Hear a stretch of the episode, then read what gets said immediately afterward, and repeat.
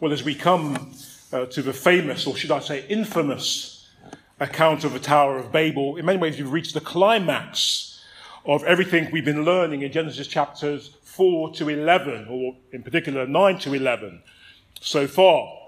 Paradise, you'll remember, was freely handed to Adam and Eve, our first representatives in the garden temple. Yet, through their own willful disobedience, they allowed the generosity of their Creator to slip through their fingers. And the story of Genesis uh, from that moment onwards becomes one of hopelessness for all mankind, for all humankind. Things spiral out of control in a downward direction, such that outside of some kind of divine intervention, there really is no hope for this world.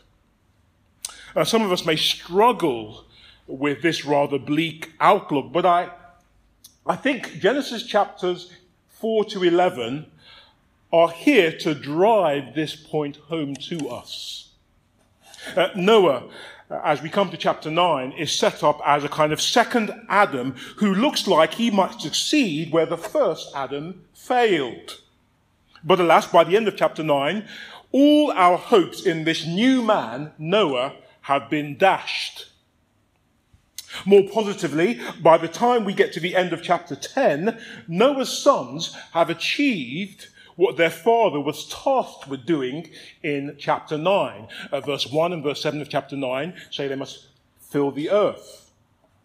Uh, be fruitful and uh, fill the earth, multiply on the earth, and increase upon it. And we are hopeful. We are hopeful since by the end of chapter 10, praise God. His kindness means that this has indeed been achieved. 70 nations known to Moses at the time are listed in chapter 10 for completeness. Praise God.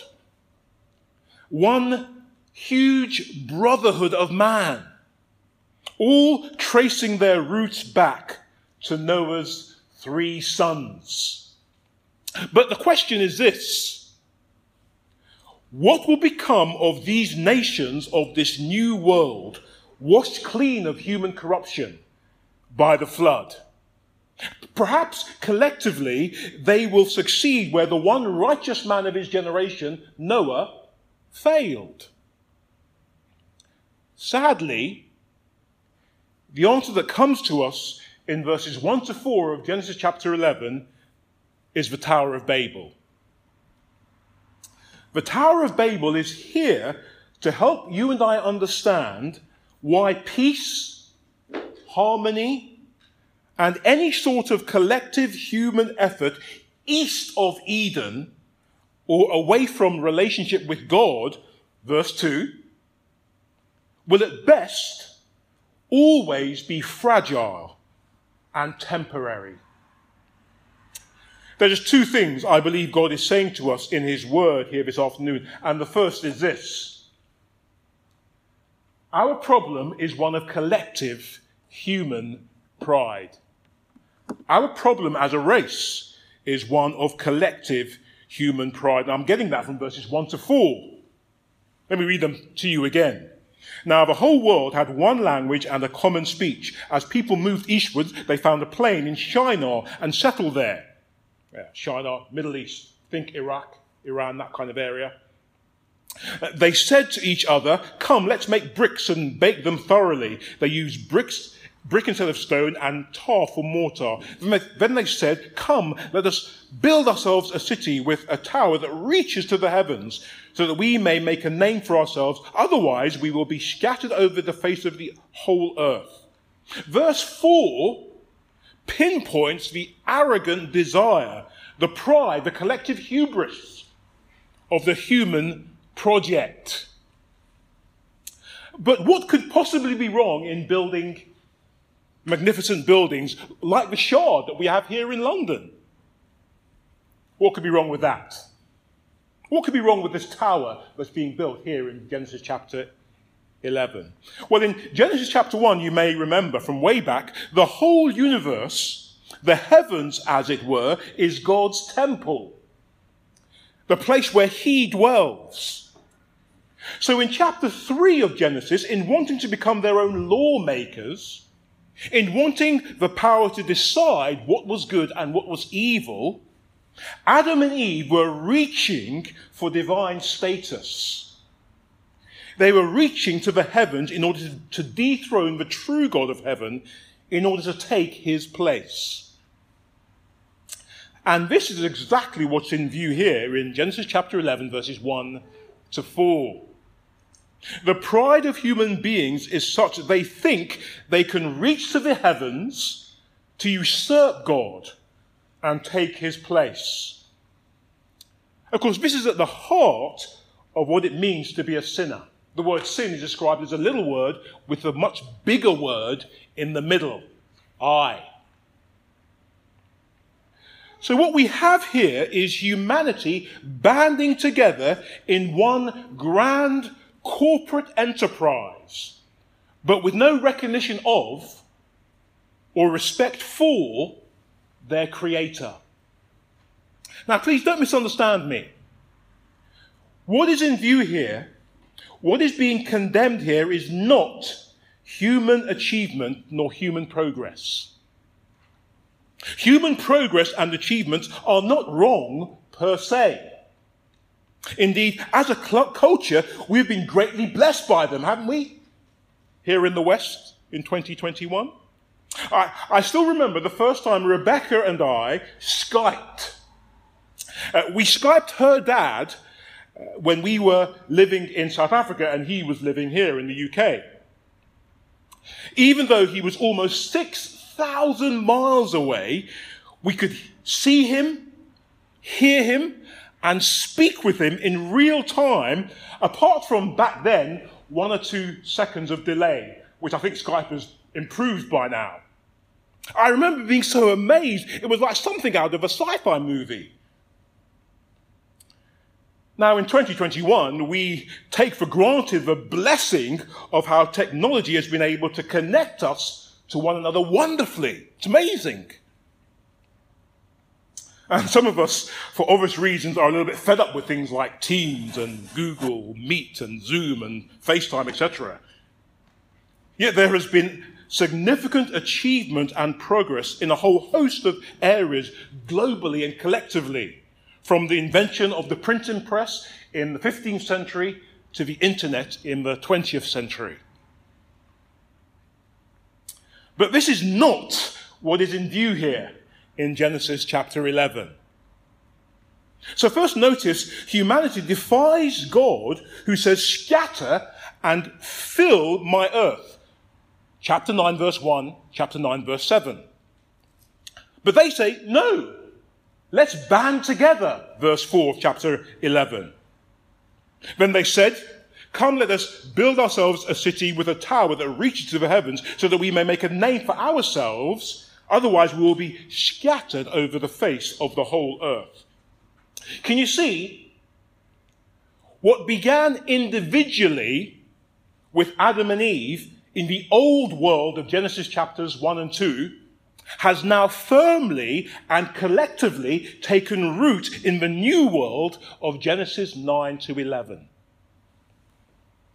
And as humanity moves forward to repopulate the world of Genesis chapter 9 and onwards, and as humanity moves forward the problem here in Genesis chapter 11, verse 1 to 4, is that we have humanity attempting to forge its own identity, its own collective purpose, and to leave a legacy, but apart from its creator God. And also in disobedience to his word and stated goal for them as a race scatter, fill the earth. No, we're going to stick together.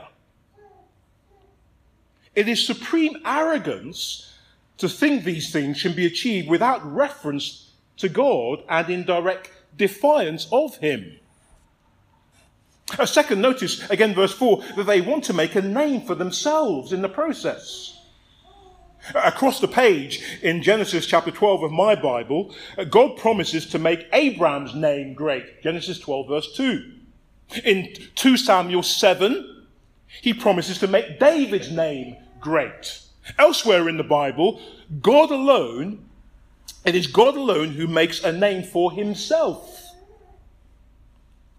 So to search for significance for ourselves apart from God and in def- defiance of Him is supremely arrogant of us as a race when you stop to think about it.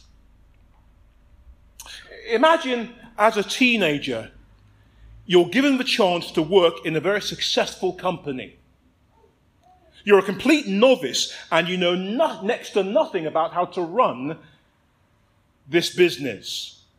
Some very kind people in this company take you under their wings and they teach you everything. But after two or three years, they discover you to be usurping and undermining their plans for the future of their business, whilst trying to make a name for yourself. When in fact, they taught you absolutely everything you know a fact which you seem both unable and unwilling to acknowledge. They would be understandably, justifiably outraged, don't you think? Third, ironically, they are using their God given ingenuity in order to carry out their plans. Verse 3. They said to each other, Come, let's make bricks and bake them thoroughly they used bricks instead of stone and tar for mortar. You see, a lack of stone material in the floodplains of the Middle East meant necessity became the mother of invention. They put uh, the abundance of clay in the area to good use, using it to manufacture their own oven baked bricks. And they used the bitumen or tar instead of mortar. Even today, the Gulf region is still rich in oil deposits. A crude oil often lies close to the Earth's surface in asphalt pits. So they used these tar deposits to cement their bricks together. It was ingenious. Again, we need to be clear. It is not this sort of human ingenuity or progress per se, per se that's the problem. Human achievement is not the concern here. Don't mishear or misunderstand what Genesis chapter 11 is saying. For example, please don't hear me saying all corporate, scientific, architectural, community, urban achievements, or cultural projects are somehow always bad and always evil. That's not the problem here. The problem in Genesis 11 is one of arrogance and overreaching ambition. It is humanity saying, We can do this, God, but without your help. Move over, God. There is no room for you in your world. When in fact, it is not their world, but God's. Can you see how supremely arrogant this is? Uh, politicians sometimes accuse are, are, sometimes accused of overpromising, especially during uh, when an election is approaching. And this overpromising is often governed by arrogant overreaching. Uh, one former political spin doctor famously commented about his political party, We don't do God.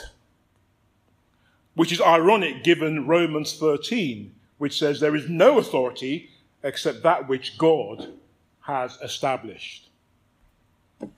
One author uh, puts it this way what we have here is an account in which all the God given abilities of human beings are deliberately focused on creating a society where God is redundant. The human inhabitants of this city view the Creator as irrelevant.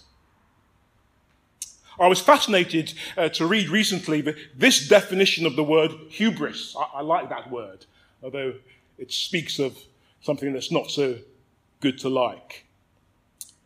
I read this hubris indicates a loss of contact with reality and an overestimation of one's own competence, accomplishments, or capabilities. That sums up our world rather well, don't you think? The great empires and kingdoms of this world, the United Nations, great Britain, Facebook, Google, Amazon, etc. They all seek significance and security apart from and independent of, and sadly often in defiance of, God. If we work together, we can become self sufficient. There is no problem that we cannot solve if we put our great minds together. This is the world we live in. And this is the problem of collective human pride. After all, we've put a man on the moon. Finally, notice the contradiction of their situation. On the one hand, we have these overreaching and overconfident ambitions that says, come, let's make a name for ourselves. Yet on the other hand, we have the anxious insecurity of wanting to stick together just in case. Lest our plan somehow get thwarted. Full of pride, yet also full of insecurities. So they formed this ancient peacekeeping movement, a kind of proto UN, in order to encourage cooperation and good relations. But of course, they fail to see or understand that ultimately there can be no peace, no harmony, or truly constructive human effort east of Eden. That is, one that is not a God centered approach. So the question becomes this What will the real God of heaven do with these pretend gods that walk around on his planet? Answer? Well, that brings me, secondly, to the second point. God will always judge our collective human pride. God will always judge our collective human pride. And I'm getting this from verses 5 to 9. But the Lord came down to see the city and the tower the people were building. The Lord said, If as one people speaking the same language they have begun to do this, then nothing they plan to do will be impossible for them. Come, let us go down and confuse their languages so they will not understand each other.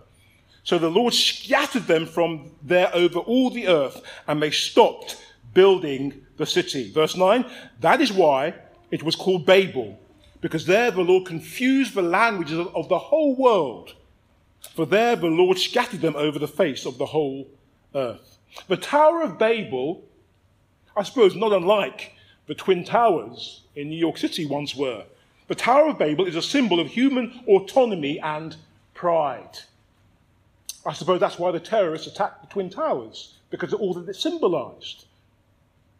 So, whilst historians will come up with many and varied explanations for the rise and fall of empires, kingdoms, and other human schemes and endeavors, the primary reason, according to Genesis 11, is that God will always judge our collective human pride.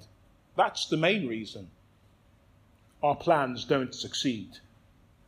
The God of the Bible is in the business of humbling the proud while showing favor to the humble. See, verse 5 is at the heart of our passage and in many ways is a turning point structurally in the story. The Lord comes down, we are told, to see this great city and tower. And this is meant to be amusing, folks. We're meant to laugh at this. See, as impressive as this city and tower seems from our limited earthbound perspective, in heaven, the Lord looks down and thinks to himself, What's all the fuss about? I can't see anything.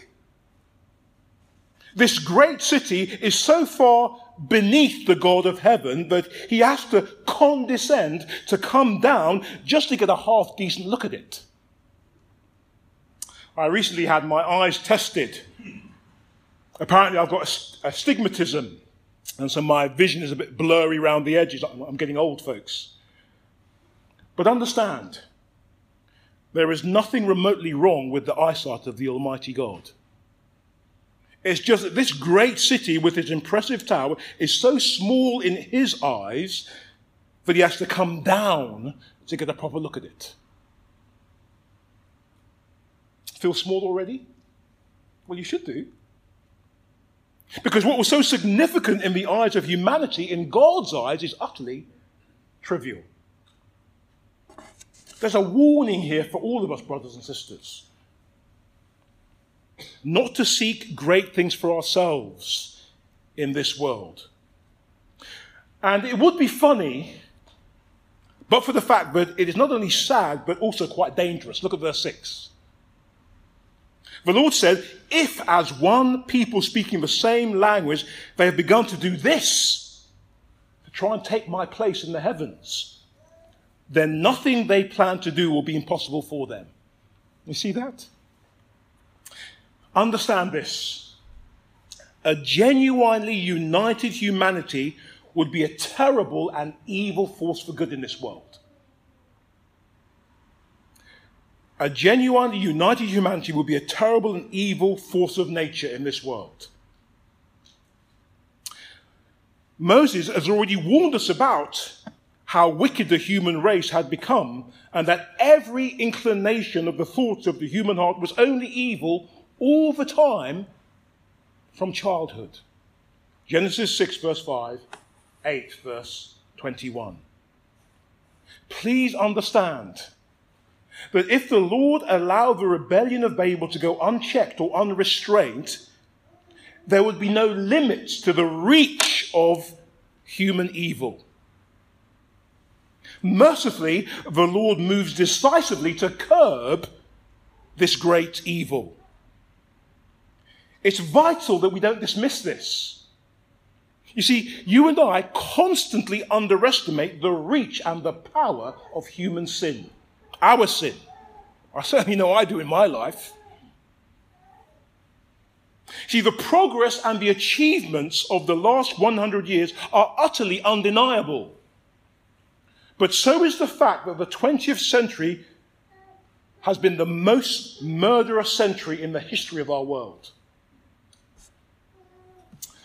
I have a dream that one day down in Alabama, little black boys and black girls will be able to join hands with little white boys and little white girls as brothers and sisters. With this faith, we will be able to transform the jangling discords of our nation into a beautiful symphony, symphony of brotherhood. No, we won't. Dr. Martin Luther King was an eloquent preacher and a great man with a deep spiritual faith, Christian faith. But his dream would have been a horror and an utter nightmare if it had been achieved here and now in this world, in this life, with people like you and I and the hearts that we have beating in our chests. The Lord our God knows this better than anyone. And so he simply cannot and will not allow us to indefinitely make this sort of name for ourselves. It's too dangerous, brothers and sisters. He therefore acts in judgment by turning the common speech or the one language of verse 1 into the many languages of verse 7. The result? Humanity can no longer cooperate on an international level to achieve an eternal and universal name for itself. Verses 7 and 8. That's why I take it working for you, the United Nations can be a frustration. We can't even understand each other, let alone cooperate with one another. You see, verse 7, I think, mockingly mimics the human language of verses 3 and 4. We say, don't we? He or she speaks my language. By which we don't mean that we both speak uh, English or Mandarin or Hindi. No, we mean that we understand each other. We can do business together. Our minds think alike. Languages and the different cultures, the politics, the ways of thinking and doing things they create continue to divide us to this very day, don't they? Imagine the chaos as people struggle to understand each other and to find common ways of thinking and doing things after Babel. Without a conductor, the harmony of the different orchestral instruments is replaced by a horrible, raucous noise with, one section trying to play their own music louder than every other section.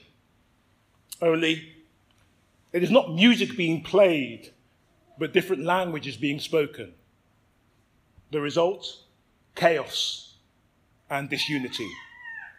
In his great mercy, the Lord causes a bloodless coup that achieves the desired effect of verse 8.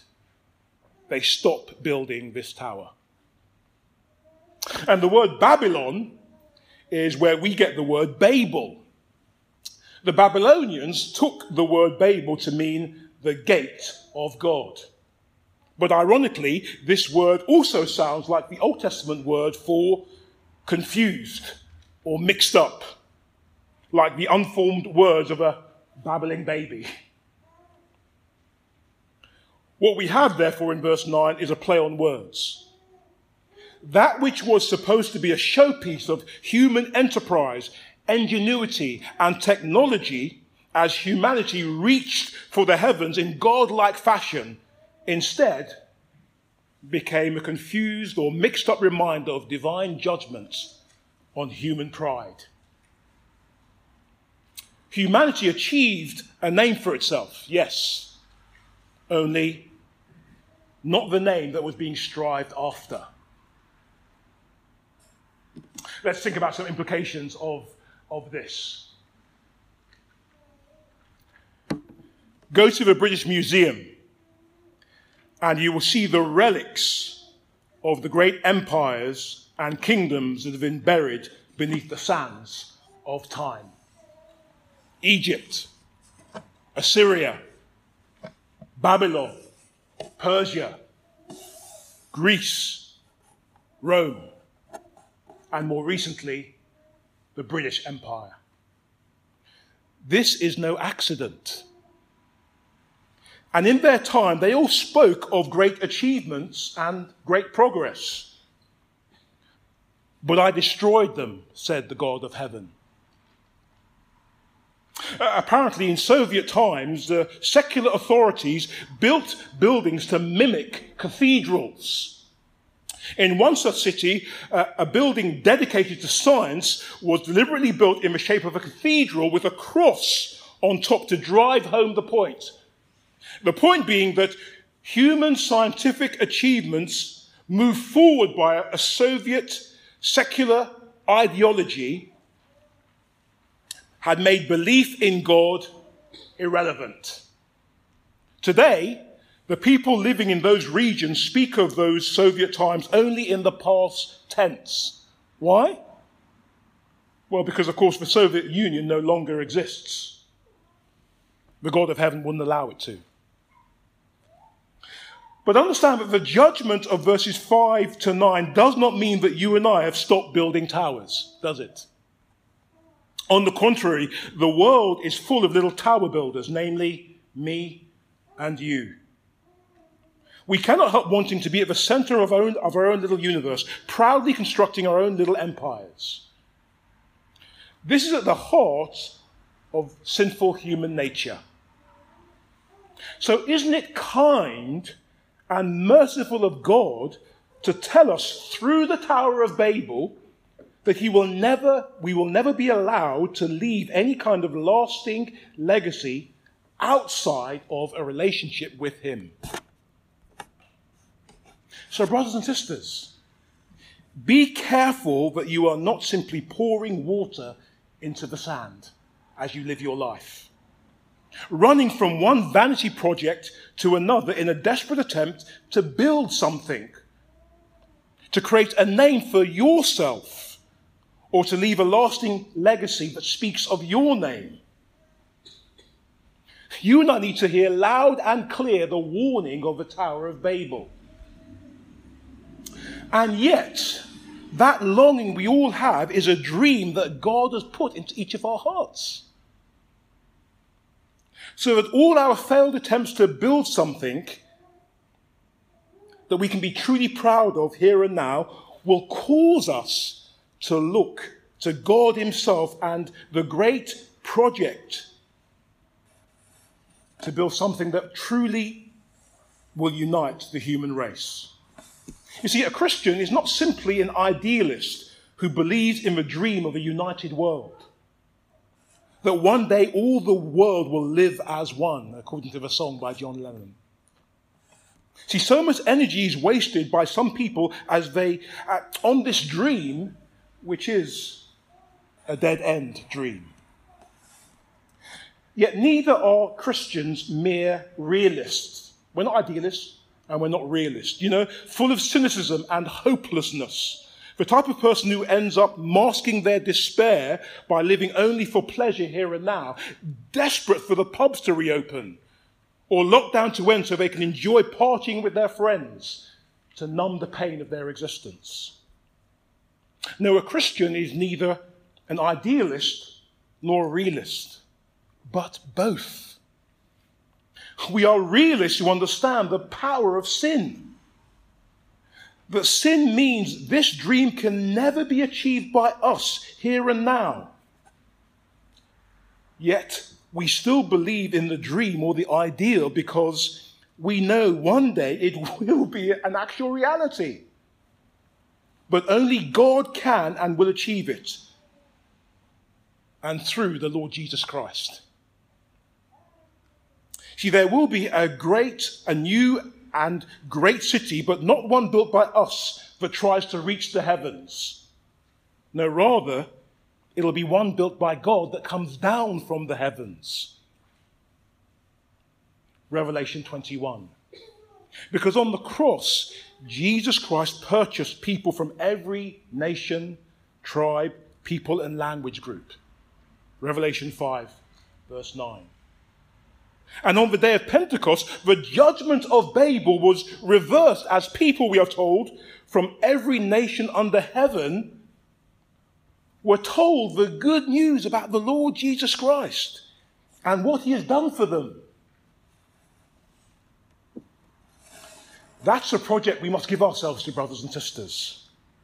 We must live and breathe and work to build what God is building and the name that He is creating for Himself. And if you're not a Christian here today, you need to turn from your own private building tower and put your faith in the Lord Jesus Christ and what He is building. You need to get out of Babel and into the church of the Lord Jesus Christ while you still can. Let's bow heads. Let's pray together. Heavenly Father, please forgive us when we live with this pride and arrogance that speak of what we can do, what we have achieved. Forgive us when we want to usurp your authority, when we want to bring you down in order to elevate ourselves. We thank you that you mercifully point these things out to us. You humble us and you remind us that you won't allow us to overreach ourselves.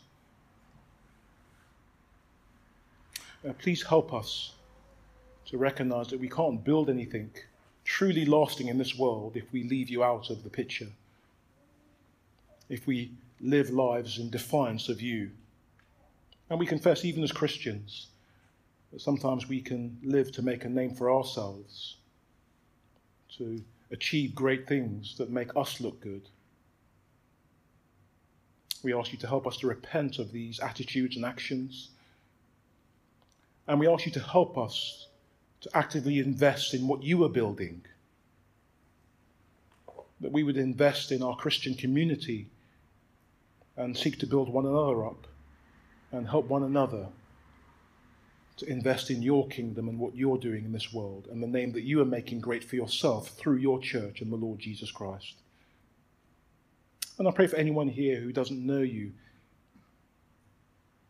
that isn't a part of your church and seeking to be a part of what you're doing, that you'd help them to turn from their rebellion and to put their trust in the greatest builder of all, the Lord Jesus Christ. And so we ask for your help in all these things for his name's sake. Amen.